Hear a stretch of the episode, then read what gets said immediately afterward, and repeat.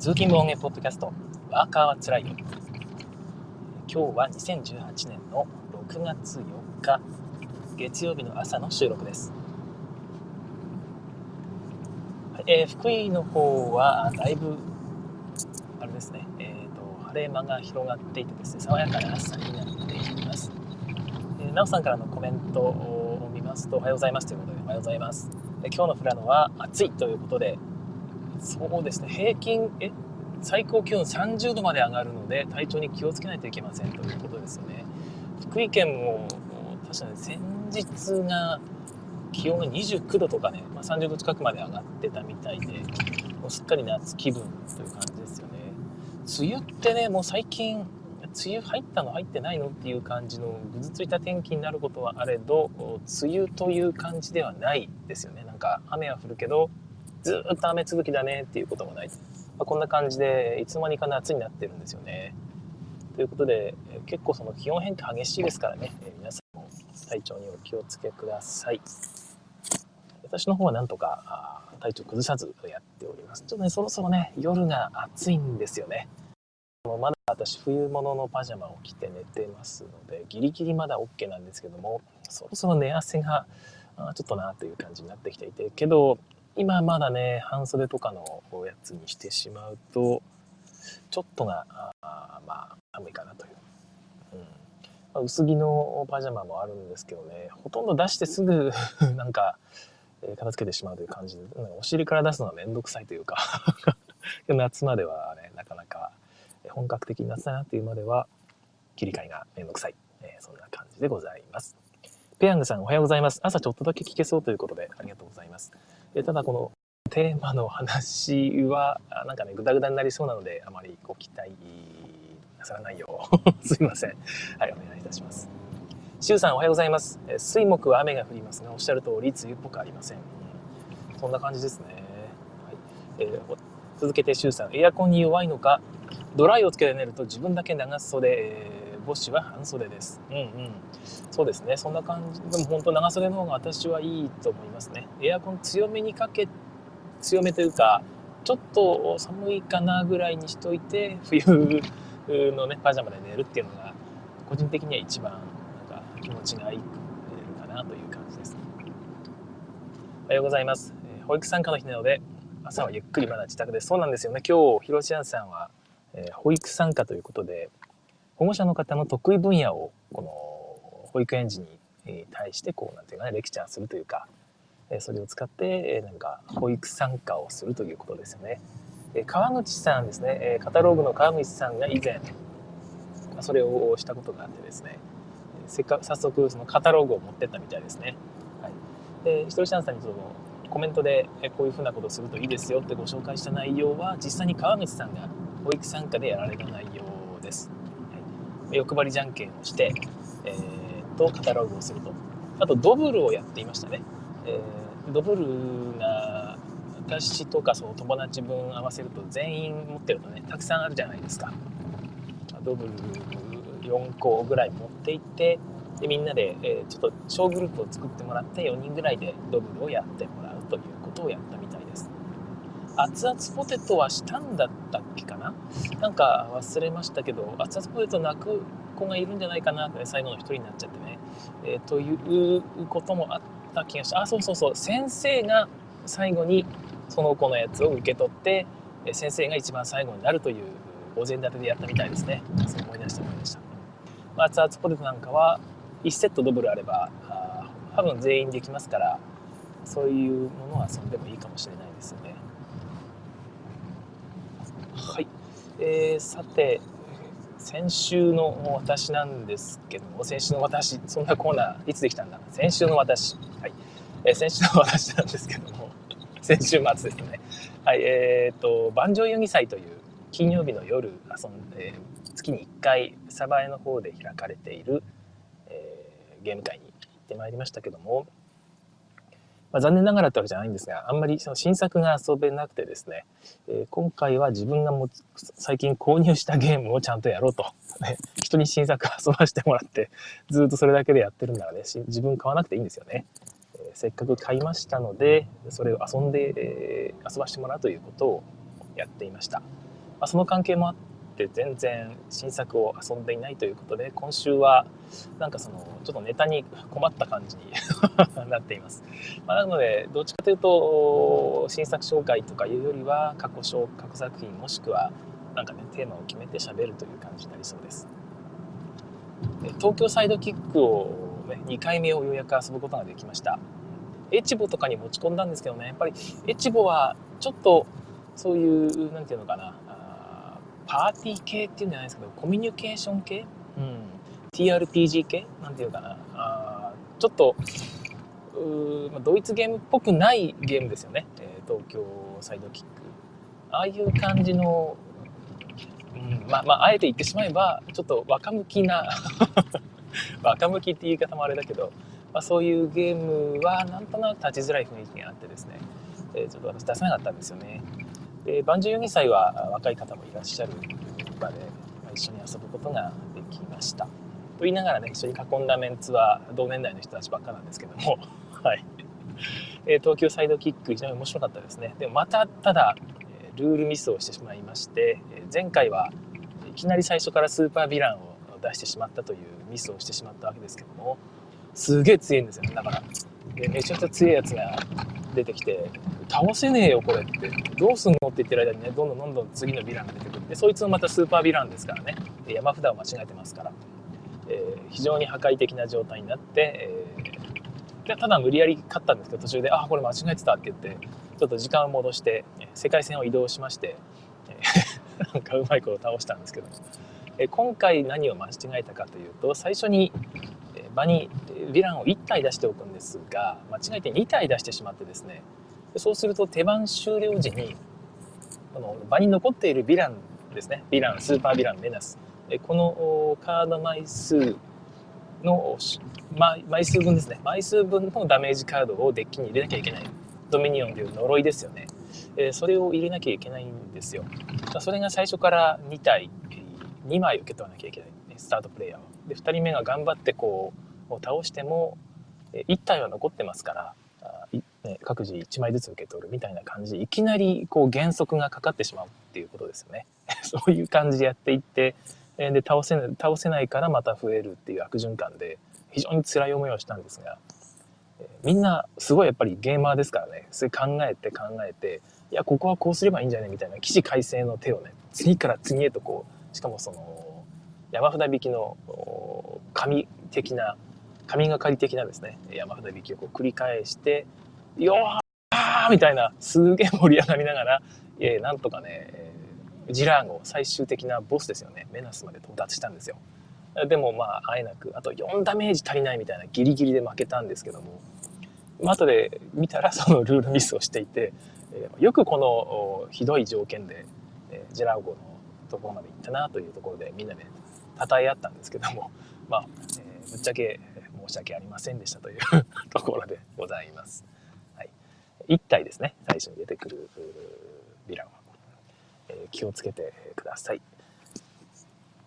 まあまあ普通にルール読めば分かることなのでね、えー、ちょっと東京サイドキックいくつかルールの、ね、記述の方に揺ら揺らぎというかですね、まあ、こういうふうにしてくださいみたいな修正案がサイトの方に上がってるみたいなので皆さんも見てくださいね。中にもちょっとエラッタシールとかも同梱されていたりするんですが一応拡張の方に交換カードが入るみたいです、はい。うんまあ、ちょっとやっぱ今は間に合わないのかな。うん。拡張買わないとエラッタカードをもらえないのきついな。郵送でね優勝でもいいので、えー、対応してもらえるとすごいありがたいんですけどね。ちょっと聞いてみようかな。えー、という感じですね。えー、あとは、うん、時間的に10分か。ちょっと新作の紹介ではないんですけども、先日というか今やってるんですかね？東京の方で、これはゲームなのか展、えー、ゲームなのかですね。ハテナマークがついてる。えという展示をやってるみたいですよね。私、どこでやってるのかとか全然知らないんですけども、行かれた方いらっしゃるでしょうか？あのゲゲームの定義にこう当てはまらないような、あ、広い枠のオリジナリティあふれるゲームを体験できるというイベントみたいで、えー、結構たくさんの、ね、方が出展されてるんですよね。私もちらっと見ただけなんですけども。あこんなにいろいろ出てるんだっていう感じ。一回行ってみたいんですがまあまあ難しいかな、はい、その中でやっぱりうまいことやっているというかうまい感じでバズらせているがやっぱりオインクゲームズさんですね。オインクゲームズさんはこれはゲームなのかというねまさに底地で突き進んでいらっしゃるメーカーですから最近はね普通にめちゃくちゃ面白いゲーム作られてるんですけども じゃあなんかこの言い方あれだな。いやあの いや、えっと、昔ですね出たばっかりの頃はそのだいぶだいぶ尖ったゲーム出したんですよね。つまりそのゲーマーから見るといやこれこれゲームなの、えー、言われるぐらいそのマニアックなゲームを出されてたんですよえー、というストレイシーフとかもね、いろいろ話題になりましたよね。本当にこれゲームなのって言われるようなゲームが出せ出されていたメーカーなので、特にね、こういうイベントは、なんですか、がぜやる気が出てくる感じだったんじゃないでしょうか。えー、なんか、オインクさんの新作であるボイドですね。えー、VOID、ボイド。何者でもないとかね、名前がないとか、そういう感じの意味だと私は理解しているんですが、コンピューター用語としてもね、えー、メジャーな言葉なんですよね、ボイド。はいえー、プログラミング言語で、えー、関数の戻り値がない時にボイドとつけます。意味がちょっと言ってもわかんないかもしれないんですが。はい。えー、ボイ、あ、なおさん、ボイドが届いた。注文したんですね。これはゲームなのか？という感じで驚愕しました。そうなんですよ。箱の裏に書いてあるんですけども、だから箱、ルールわかんないって言って箱裏見たらもう書いてあるんですよね、そこに。ルールはないですと。いや、わかんないですけど、中に参考ルールが書いてあったりするのかな。えー、基本的になんか3色ぐらいですかね。2色、3色ぐらいのちょっと変わった形のタイルです。こう敷き詰めていくと一応、なんですか、綺麗に敷き詰めることができるような形なんですが、ちょっと不規則っぽい形をしてるんですよね。全部同じ形ですけども、その多角形をこう組み合わせて敷き詰めていくと床のタイルみたいな結構綺麗な模様になる。それが何色かあるというですね。まさにインスタ映えしそうなタイルが何何枚かと何枚ですか結構たくさんとあとサイコロと赤い丸ディスクでしたっけね、えー、なんかそんなものが入っているだけであとはなんかそれっぽいゲームをでっち上げてですね、えー、みんなで遊んでいる風景をこうなんつうか盤面を作ってなんかこう適当にツイートしていいねとかねリツイートもらった数が勝利点みたいな 例えばですけど、まあ、そんな感じのゲームなんですよ。すごくないですかこれ。いや、よくこういうのを思いついたとしても製品化しようって思わないですよね。で、またこのイベントのテーマとめちゃくちゃよく合っているし、実際のところ多分面白いんですよ、これ。そういうに、えー、なんかゲームでっちゃげて遊ぶと面白いし、意外と、あれ、これなんか結構面白いんじゃねっていうルールを思いつけるようなデザインになってるんですよね。え、やっぱり、まコンポーネントも綺麗だし敷き詰めていくのも楽しいしなんかあ、まあ、出来上がったものでなんだなん なんだろう、えー、何を作ったんでしょうか当てゲームとかね簡単に作れますし割と誰でも楽しめるゲームなんじゃないかなうちの子供なんかもこれでゲーム作ろうって言ったらね喜んでなんか作ろうとし始めるんじゃないかなという気がいたします。やっぱり子供さんでも楽しめ意外と良いゲームゲームゲームなのか？これがゲームなのか？いやまあそういう感じのはいゲーム。ゲームですね。ゲームと言っていいんじゃないでしょうか。ということで一般販売もされる気はしますけども購入される方はね、えー、怒らないように最初にちゃんと 分かってから買うようにしてください。分かった上で買うんであれば私は非常に良いゲームなんじゃないかなという気がいたします。でこのコンポーネントを使ったルールコンテストとかもね、あってもいいかもしれないですよね。えー、同じオインクゲームズさんの袋と金貨も遊びましたけども、この話はまた別の機会にしようかな。ちょっと長くなってしまうとあれなんで。はい、じゃ今日のテーマの方に移りたいと思います。えー、ボドゲを買うときに私が参考にしているものということなんですけども、テーマの方は、えっと、林さんからあのいただいたテーマでずっと温めておいたんですけども、実は温めておいたって単にストックしただけで、なんか考えて考えて結論が出ましたっていう報告じゃないので申し訳ないです。ネタ切れということで何かあったかなと思ってあそうそうこれがあったなという感じで今日出してきただけなんですが、最初に言っておきますと、えー、皆さん多分ね今今オンラインで聞いてるライブで聞いてくださってるような方々は皆さんねつわもの揃いなのでああまあそうねそうねという感じであの ごく普通の話だと思います中にはリスナーの方ですね聞いてくださってる方の中には最近ボードゲーム始めたんだけどどっから見ていいか分かんないという方もいらっしゃると思うので、まあ、そういう方向けにこういうところから見ていくといいよというのをご紹介していこうかなという気がしています。まず何を一番最初に私は考えているかというとですね、えー、がっかりされると思うんですけども、えー、安全策？安全性？安全性というか何ていうかですねみんなが面白いと言ってるゲームがあの基本的に購入対象です。はい、評価が高いものですね。巷の評価が高いものを基本的に買うようにしています。ボードゲーム残念ながら当たり外れがやっぱり大きくてで、まあ、決して安い買い物ではないですからね、まあ、一部ではなんかタダですとかみたいな変なこと言ってる人もいますけどもやっぱり高いんですよそこそこなので、えー、ボードゲームはタダなんてことは全然なくて実質タダとかね変なことる人はちょっと無視してちゃんとお金払うってことを意識して買っていかなければやっぱりいけないと思っていますなのでなるべく外れはやっぱりね引きたくないんですよね場所も取るしその後どうやって処分するのっていうのもあるので私も棚も棚のことも心配ですしそれ考えるとなるべくこう外さない安全策というのを取るということを基本的な目標にしています。はい、すみまたね、がっかりさせてすいませんね。はい。私、新作とかね、いっぱい遊んで、えー、聞いたこともないようなゲームのレビューとかも、ツイッターで上げたりしてるんですが、大体私じゃなくて、周りの方が購入してるゲームを遊ばせていただいてるだけなんですよ。そういうすごいありがたい環境にいるというのも一つありますよね。はい、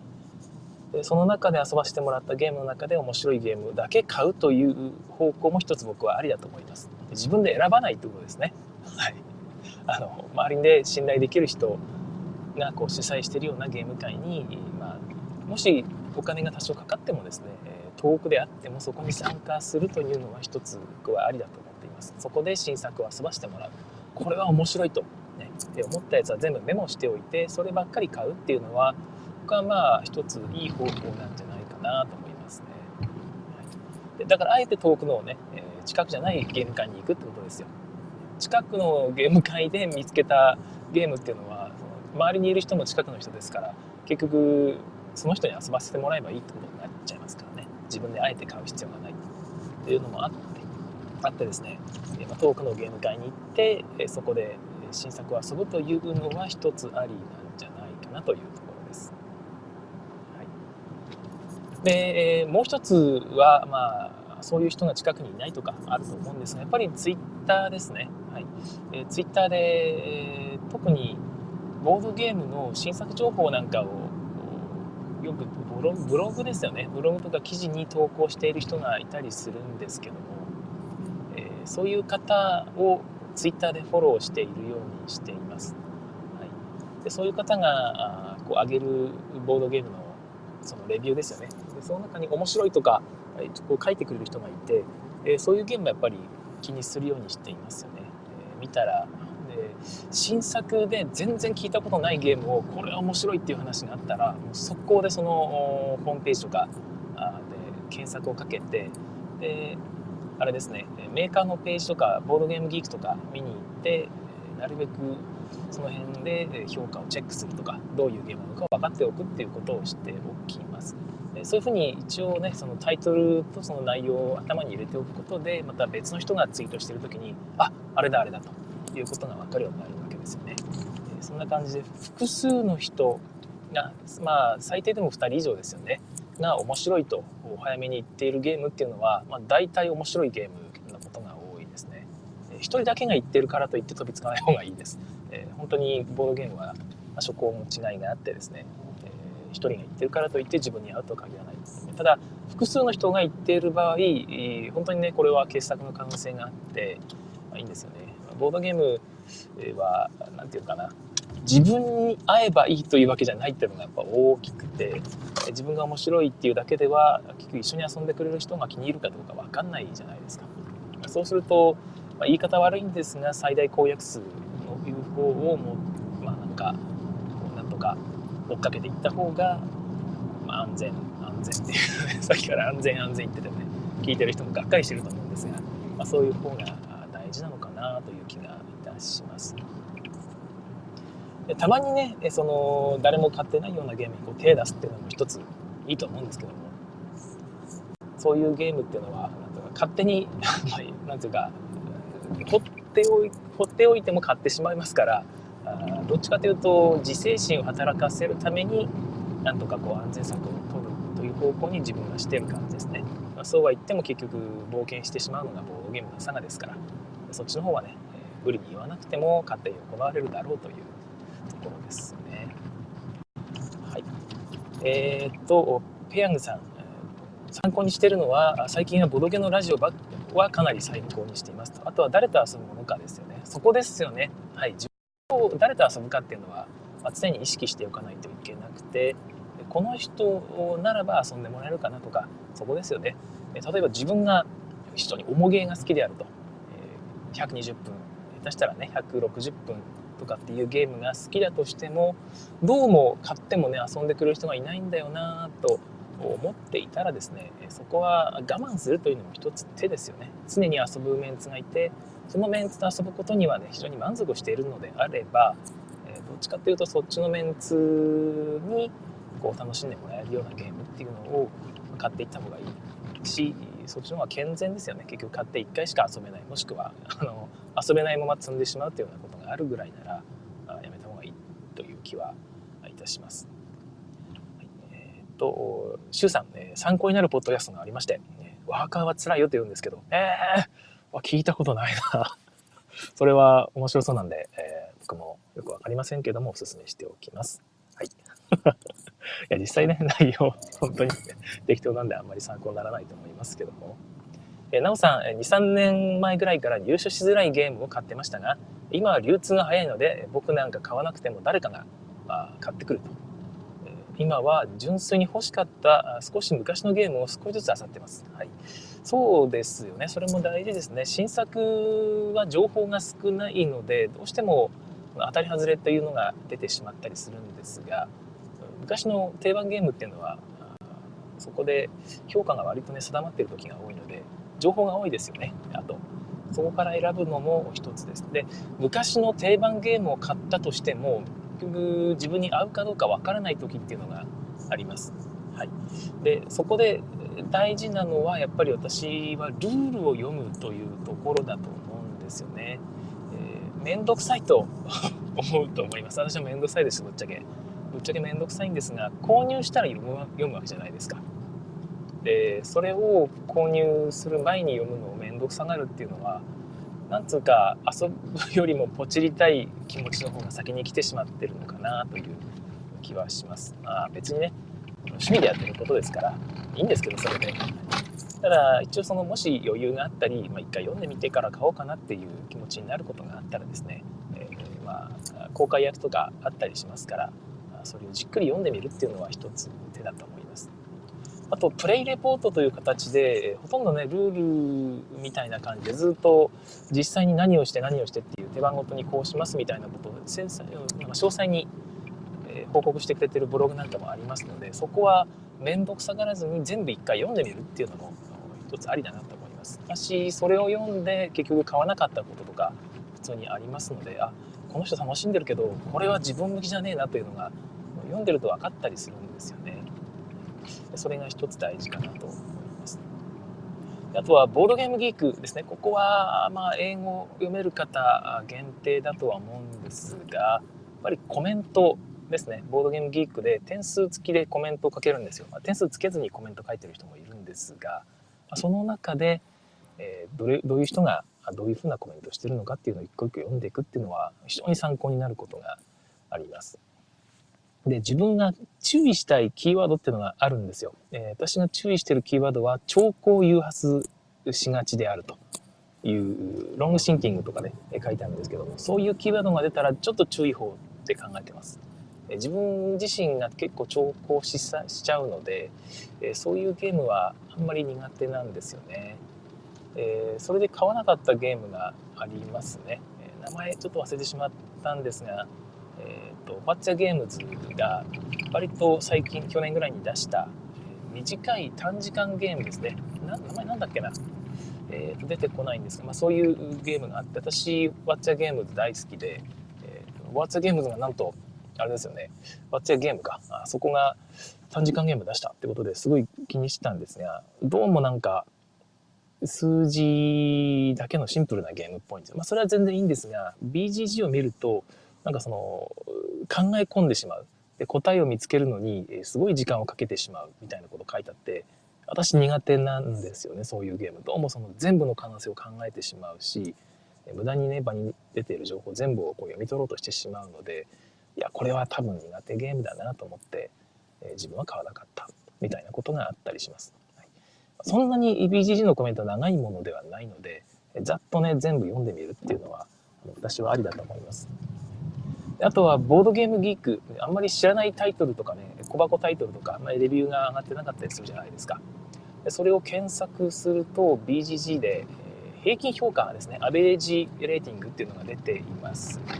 それも参考にしています。6を切ってるゲームは残念ながら外れの可能性が非常に高いです。はいで6点うんそうですね3以上ぐらいになってくるとなんか結構面白いゲームが含まれていたりしますね。6.0とかだとちょっと危ういかな。6.1、まあ、6.23ぐらいまでいくとなんとなく安心できるって感じで。もし小箱とかなのに7.0とかね。で、えー、ただ評価数があまりにも少ないと一部の人によるステマの可能性があるので気をつけたいんですが、まあ、その辺も一応 BDG はある程度考えてくれてるみたいですけどもチェックはしてくれてるみたいですけども。そういう小箱ゲームでも7.2とかねもしくは6.8とかそういうものがついていたらもうこれは買いだと思っていいと思います。BGG はあのパーティーゲームにはちょっと辛い点数をつけているのでパーティーゲームっぽいのに点数がそこそこ高い6.5とかね、えー、ついてった6.3とかついていたらむしろ下位のサインみたいな感じで考えています。ですね。お、なんと、ひろしゃんさん、息子のリクエストにより、当編時間まで果物集めあります。ありがとうございます。というか、保育園でね、果物集め、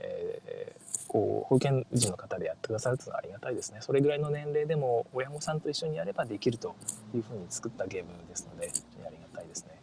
えまあさすがに今日の保育園の時にはできないと思いますけどチームグループ組んで各自でやってもらうっていうのは基本的にはえさっき川口さんはやったって言ってましたけどドブルかな？難しいと思いますんで諦めた方が いいかもしれないですみんなで一斉にやるっていう方が楽ちんですねまあ、まあちょっとやってみてもいいかもしれないですけどもはい、えー、っと、なんだっけ。そうそう、あ、コメントですね。シュウさん、昔の定番ゲームを探しても日本語版は枯渇しているんですよね。うん、オルレアンとかあんなに溢れてたのに今は見つかりません。そうなんですよね。それが、なんていうかね、その評価が定まる前に日本語版が出てしまって、買っていいのこれっていうのがね、たまにあったりするんですよね。まあ、オルレアンなんかは海外で有名になってましたから、まあ、一部欲しい人はバットで買ったと思うんですが、そういう海外の情報を分かってない人なんかだと厳しいですよね。まあ、とにかく海外の情報っていうのはいち早く出てますからあ非常に気にした方がいいと思います。基本的にはそのフェファークーフェルですとかその海外のドイツで、えー、みんなが集まってホテルに集まってみんなで一晩中とか何日間かかな泊まり込みでゲームする会っていうのがあるんですよね。新作をとにかく遊びまくると。でその中で、えー、投票人気投票なんかが行われるっていうイベントが、まあ、ドイツであるとかあ例えばアメリカですよねアメリカですとかいろんなとこで定期的に開催されてるんですよなのでそういう情報がテーブルゲームインザワールドさんですねの方には入っていますしあとはあのそのボードゲーム予想士と言われる清水さんですね。のツイッターアカウントをフォローしておくと定期的にそういう情報を流してくれますので、まあ、あんまり清水さんなんかはあの詳細には言ってくれないんでキーワードだけ聞いておそうかそうか今その時期かみたいな感じでこうテーブルゲームインザワールドさんとかチェックするというような使い使い方 清水さんの使い方、はいえー、を があるといいんじゃないでしょうか。でそこで上がってくるゲームっていうのはやっぱりちゃんと名前を覚えておくっていうのが大事で、えーまあ、基本的にもう非常に極端な話なんですけどそこに上がってこなかったゲームは全部無視するぐらいの勢いでも私はいいといい いいと思っていますって言い方もあれかいいんじゃないでしょうか。はい、でもちろんそれで逃してしまうゲーム知らなかったゲームっていっぱいあると思うんですが普通の人が あの遊べる量、えー、触れられる情報量を考えるとそのそういうふうな海外で先行して遊ばれているゲームのその評価ですよね。そういうものでフィルタリングしてしまった方がよっぽど何て言うかすっきりするというかああいう気がします。そこで人気の上位だったゲームですね。さすがに30位ぐらいまで出るゲームの28位とか そういうゲームはあの無視していいと思うんですが、まあ、10位以内に入っているようなゲームはあの全部買ってもいいぐらいですよ。で出たら日本語版が出たというものがあったらですね内容確認せずにいきなり買ってしまうぐらいでも全然いいと思います。もちろん中には、えー、自分のねあれに合わないとかっていうのもあると思いますのでそこは注意した方がいいと思いますけども、はい、あとやっぱりその箱買いする前にちゃんと中中の情報を見ようねっていうのも一つ大事ですね。その招待員得ゲームなのか協力ゲームなのかあとはその1から4人までみたいなあ1人プレイモードついてる？みたいなゲームがあったらそこは気をつけた方がいいですね。私は1人用モードがあるやつは好んで買います。ただ人によってはその1人用モードがあるってことはあれですよ。あのインタラクションが薄いということですから間違いない。あのインタラクションが薄いということが、えー、ほぼ間違いなく言えますのでそういうゲームは買わない方がいいかなというのはあのあるかもしれないですね、えー、パズル系のね、えー、ホモゲーってあるじゃないですか。あのあまり人同士の絡み合いがなくて自分の個人ボードをコツコツ作っていくと。一応中央にちょっと取り合い要素があるよぐらいのゲームだとこのソロプレイモードって作りやすいんですよね、え中央の部分取り合う部分っていうのをちょっとランダムランダマイズしてなんか取らないと消えてしまうみたいなそういう自分のねソロモードを作ればそれで普通にできますからね。そういうゲームが好きな人は1から何人みたいなやつは即買いぐらいの勢いです。私はそれで外したことがあんまりないですね。1から何人までって書いてあるゲームは非常に好みのゲームです、はい、あとは BGG のプレイ写真がいっぱい上がっているので特に昔のゲームだとそうなのでそれをよく拡大して一番大きい解像度で拡大してカードの内容を見るとかみんなの手元にどれぐらいのものが置いてあるのか複雑すぎないかってことですよね。手元にめっちゃくちゃいっぱいなものが置いてあったりボード上にあのミニチュアフィギュアが置いてあったりするゲームは私はもうあこれはや多分自分の範囲超えてるなと重すぎるなというような判断をしたりします。はい同じように箱裏にそのボードの写真が載っていることがあるのでこれよく見ることですよね。あのそれを見てちゃんとどういうゲームかっていうのをちょっと想像してみるっていうことも大事かな。まあなかなか初心者の方は難しいとは思うんですが。あとはまコミュニケーションゲームなのか、協力プレイゲームなのか、その辺も含めてある程度を把握した上で、海外でね、評価が高いすでにランキング上位に上がっているようなゲームならば、えー、情報収集がもうその時点で済んでいるので、日本語版が発表された瞬間に、えー、予約が始まった瞬間にこうポチれるということになります。なんか気づいた時には売り切れている。気づいた時には市場にもうないとかね。そういうことがないようにするためにはそういう感じでやっていくといいんじゃないでしょうか。最近はキックスターターなんかもありますけど、そこは僕はもう無視しているかな、ほとんど。そこで果敢に購入されている方なんかね、僕逆に羨ましいし、すげえなって思うんですけども、まあ、外す可能性もちょっと高いっていうのもあって、そういう皆さんの後をついていかせていただきますね。兄貴、ね、期待してますんで ついていきますねっていう感じですわ。その辺の二次情報をうまく活用していくっていうのが、まあ、大事なんじゃないかなという気はいたします。えー、っと、シュウさん、え、大好きなクロークダガーは5.9でショックでした、うん。好きだからいいんですけどね。そうそうそう。その、ボードゲームギークで低い評価で、自分が大好きなのに低い評価っていうのもやっぱりあるんですよね。で、だから完全に信じる必要はなくて、えー、やっぱりアメリカの、基本的にはアメリカのサイトなので、やっぱりちょっと日本人の趣味とは合わない時もあったりするんですよ。だから、え本当に面白そうと思ったりですねそういう時には評価別に気にしなくていいと思います自分で判断して買えばいいんじゃないかなという感じですね。あ、そうそうそう。あと、ゲームマーケットの新作をどう判断するかという基準もあったりするんですが、えー、身も蓋もないことを言ってしまうんですけども、私のおすすめは買わない。えー、イベントでは買わない。えー、というところにつきます。ただ、あの、買わないというのは全く買わないなら行く意味ないですから、あの行った時に衝動買いしないということですね。まあでもまあ衝動買いするのも楽しんで、別にそれで後悔しないなら全然いいと思うんですが、衝動買いだけで7万8万使ってしまうというのでその自分はこういうのもやめたいんだと 思っているならあのそういうのをやめた方がいいです。はいえーまあ、あんまり7、7万8万も買ってもね全部遊べないじゃないですか。そうすると結局積んでしまったりもするし1回だけ遊んでねあれこれ全然合わなかったわってゲームだったら買ったゲームもかわいそうですし、えー、やっぱりちゃんと調べてから買った方がいい気がするんですよね。それで満足してるなら全然私はいいと思います。ただ、これ買いすぎだな、なんとかしたいなと思っているんであれば、基本は、この、やっぱり自分が過去に購入して面白いと思ったサークルですね。作者ですね。サークルでも複数作者いる場合ありますから、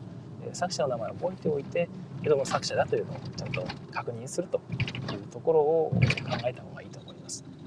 えー、まあ、あとゲームマーケットの新作で話題作だけ欲しいという人は話題作の中でもよく見てほしいその作者とかもいう情報を、えー、なんかすげえ話題になってるキラッキラのね、えー、美しいアートワーク最高美麗コンポーネントっていうだけでは大体面白くないですからあの身も蓋もない言い方本当にしますしますけどあのパーティーゲームならいいかな。あのワンアイデアで面白くなるようなゲームですよね。それならいいんですが、あある程度なんかどうも思考を要求するゲームだぞ。数字が書いてあってどうもそれで何どうこうするようなゲームっぽいぞって思ったら、えー、様子見が僕はベストだと思っています。まあ様子見がベストって言っちゃうとね、本当に身も蓋もないんで、それはあくまでもそのゲーム買いすぎてしまって困っている人向けの情報ですけども、イベントですからね、あの、衝動買いも楽しいし、えー、そういう人がいないとね、イベントもこう盛り上がらないですから、やめなさいって話では全然なくて、えー、本当にね、その、ただ、自分に合うゲームだけ買いたいって人は、買いすぎないように注意したいということです。で、どうするかというと、最近は面白いゲームは再販されますから、通販もされるんですよね。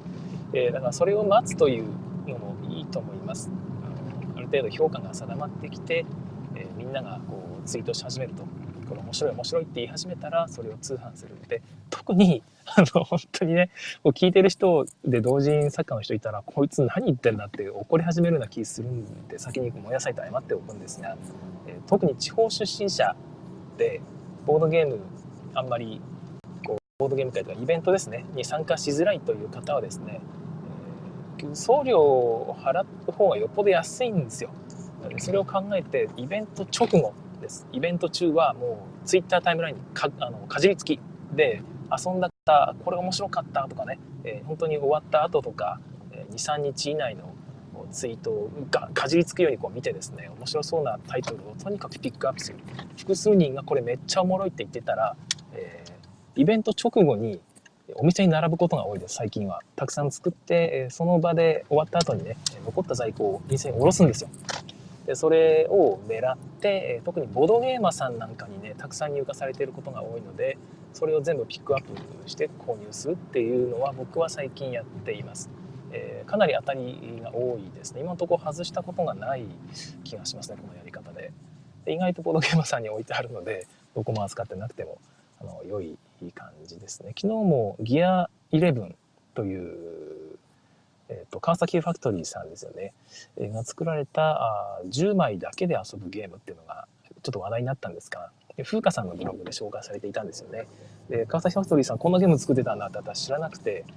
えー、あこれ欲しいなと思ってボードゲームで検索したら売ってるじゃんっていう感じですよ。まあ、そこを注文して、えー、明日ぐらいに届くかな。そんな買い方も一つありです。だから、ま、外さないような買い方をするとこんな感じになりますよってことで、えそんな買い方してもね、つまんねえよっていう人もたくさんいると思うんですよ。ボードゲームっていうのは、よくわかんないようなゲームをこう、買って、届いたやつ見て、うわー、外れだ、クソゲーだってね、まあ、クソゲーって言葉もあれですが、とか、うわ、これめっちゃ面白かったっていうね、自分で選んだゲームっていうのはやっぱそれだけ愛着湧きますから人に遊ばしてもらったゲームだけ買っててもねなんかちょっと感動薄いんですよね、まあ、それもあるので、まあ、そういうことも考えながら買っていったらどうかなと思います、はい、でまとめると海外の情報は非常に新しいので先に仕入れておくのに、えー、越したことはないと。で特にイベントの時のランキングは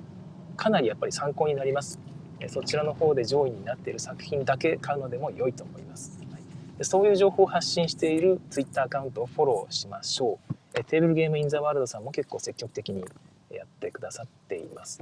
はい、最近はあ他にもね、えー、そういう情報を発信している情報サイトありますからそちらの情報なんかも参考にしてみてくださいね。その中で、えー、日本語版が出るゲームをいくつかピックアップして購入していくというだけでも十分 あの濃いゲームが遊べると思いますのでやってみてください。人によってはそのパーティーゲーム系がなんか良かったりあと情報に強かったり重げに強かったりって人もいますからあいいですねそういう人も合わせてフォローしてください。私が最近特に参考にしているのは、オビワンさんですね。カタカナでオビ、そして湾岸の湾。オビワンさんのカジノロワイヤル2というサイトがあるんですけども、こちらで小箱ゲームを、アミーゴとかね、この小箱ゲームを中心に紹介してくださってるんですね。この内容が非常に的確で、えー、こんなゲームあったのっていうものをね、紹介してるんですよ。で特に小箱ゲームってルールも簡単なことが多いですから、まあ、自分でギリギリ訳せる範囲がある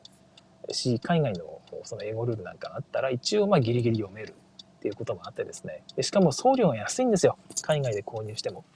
だからそこをこうチェックしてこう面白そうと思ったら早めにドイツアマゾンとかそういうところで購入してしまう。もしくはまあ国内ですとトリックプレイさんとか海外ゲームをね積極的に早めにこう輸入してくださる会会社じゃないわまあボードゲームショップがありますからそこでチェックしておいて名前が出たらすぐ買うとね和訳付きを買うというやり方もいいですよね。自分がやってるのはそういうところかな。はい。うん、他あったかな。うん、あの、アメリカ、アマゾンで買うときは、ドットコム、アメリカドアマゾンドットコムの評価欄は一応見ていますね。まあ、大体でもエクセレントゲーム、エクセレントゲームとかっていっぱい書いてあるんで、ちゃんと読めなきゃいけないですけども、内容を読んで、えー、誰とどういうふうに遊んで、こういうふうに楽しめたよみたいなことまでしっかり書いてるレビューを一つね、え訳して読んでみるっていうのも、えいいんじゃないかなと思います。はい、ということで駐車場に着きましたので今日はこの辺にしたいと思います。あんまりね参考にならなかったと思うんですが逆に皆さんがどういうふうに購入してるのっていうのをぜひねツイートしてくださいね。私もそれ読んでまたご紹介させていただくこともあるかと思います。はい、えー、最後にまたコメントいただいてるな。なおさん、旬に遊びたい人たちがいるので、後から変えても乗り遅れたりしたらスルーされることがあるんですよね。ああ、あるな。ありますね。はい。えー、月1のゲーム会のタイミングもあるので、瞬間最大風速のゲームは早く遊ぶのが大切ですよね。はい。えー、そんなことしたら遊べないゲームが増えるので、もうすぐ買うことはしていません。まさに、それ大事かもしれないですね。その行くゲーム会に、そのいち早く新作を購入するって人たちがたくさんいるという時は、もうあえて新作を買うのはやめて、え定番ゲームを購入して、え遊ぶというやり方もありますよね。やっぱりその環境によっていろいろ変わるので、どういうゲームかどうかっていうのは、どういうゲームがね、自分が必要かっていうのは、その人によって変わるかもしれないですね。はい。まただ、一つ言えるのは、その古いゲームだから旬じゃないからといって、この持ち込むのを諦めることはないよということです。えー、その人たちは遊んでくんないかもしれないけど、他に遊んでくれる人いるかもしれないんですよね。えもう参加者全員が遊んでしまったっていう場合はあれですけども別のゲーム会をこう探してみるとかそこに持ち込んでみるとかっていうのもありですよね。確かに確かにその、えー、旬のゲーム会で遊ばしてもらって面白いこの人に遊ばしてもらって面白かった自分も買おうって言って同じゲーム会に持ち込んでもいやそれ前にやったんでってね言われる可能性も結構ありますからあちょっと別のゲーム会を探して複数のゲーム会で回していく。もしくは自分の個人ゲーム会、えー、まあ、プライベートゲーム会をこう立ち上げて、えどっかその人たちと遊ぶと。で他のところで遊んだゲームをその人たちに紹介するってやり方ですね。私は最近それをやっていますね、えー、チャガチャガゲームズの皆さんと個人ゲーム会をこう開いてそこでこのハトさんとか、ね、エースケさん、ワインスケさんとか皆さんに遊ばしてもらったゲームで面白いゲームを自分で買ってそこで回すというやり方をよくやっています。まあ、参考になりましたでしょうか。はい。えー、今週1週間ということで、えー、仕事始まりましたけども、ちょっとね、暑くなってきたんで、えー、通勤大変かもしれないんですが、なんかね、え、冷たい飲み物でも飲みながら、たまにでもあったかい飲み物を飲むと逆に汗がね、スーッと引くこともありますから、あそういうことも気をつけながら、こう体調管理して乗り切っていきましょう。冷たい飲み物ばっかり飲むとね、クーラー効いてる部屋やると逆に体が冷えちゃって大変ですからね、体を温めるのが健康維持の基本でございます。ということで1週間乗り切ってまいりましょう。それでは次回更新をお楽しみに。さよなら。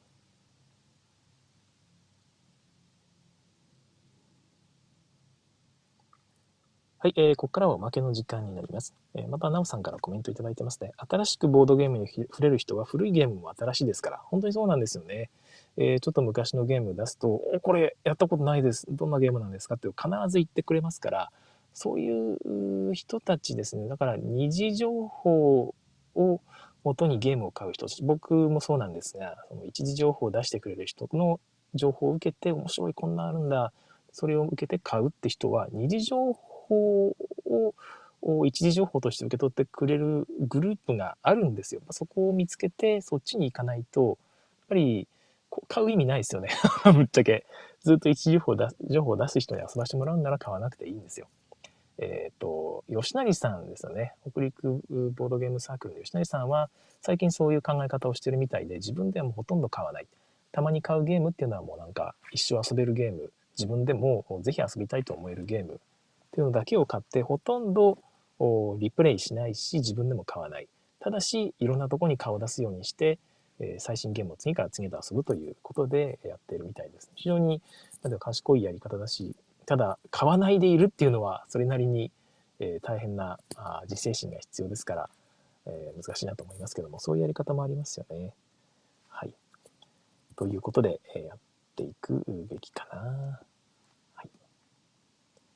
おまけの時間でおしゃべりすることも特にないですけども、今週お話しする内容を特に決まってないんですが、もしテーマでこういうお話聞きたいっていうのがありましたら、またコメントなり、このワーカーはつらいよタグでご連絡いただいたりっていうのをお願いいたします。あと、ずっとお知らせしてなかったと思うんですが、私、えー、通勤先があ今言ってるお客さんのとこですよね。えー、が6月の中旬以降ぐらいですね。20日ぐらいで一旦終わります。一旦終わるというか、ちょっと長く お客さんのところで仕事しすぎたので、そろそろ一旦、え切ろうかなと、切ろうかなって言い方もあれですけども、一旦ちょっとお断りして、自分の別の仕事の方に一旦注力しようかなということで、えー、しばらく自宅の方で仕事の方に切り替えます。はい。で、またしばらくしたら行こうかなとは思っててるんですけども、一応また来てくださいって言われているので、えー、そこまでの間、通勤がなくなるんですよね。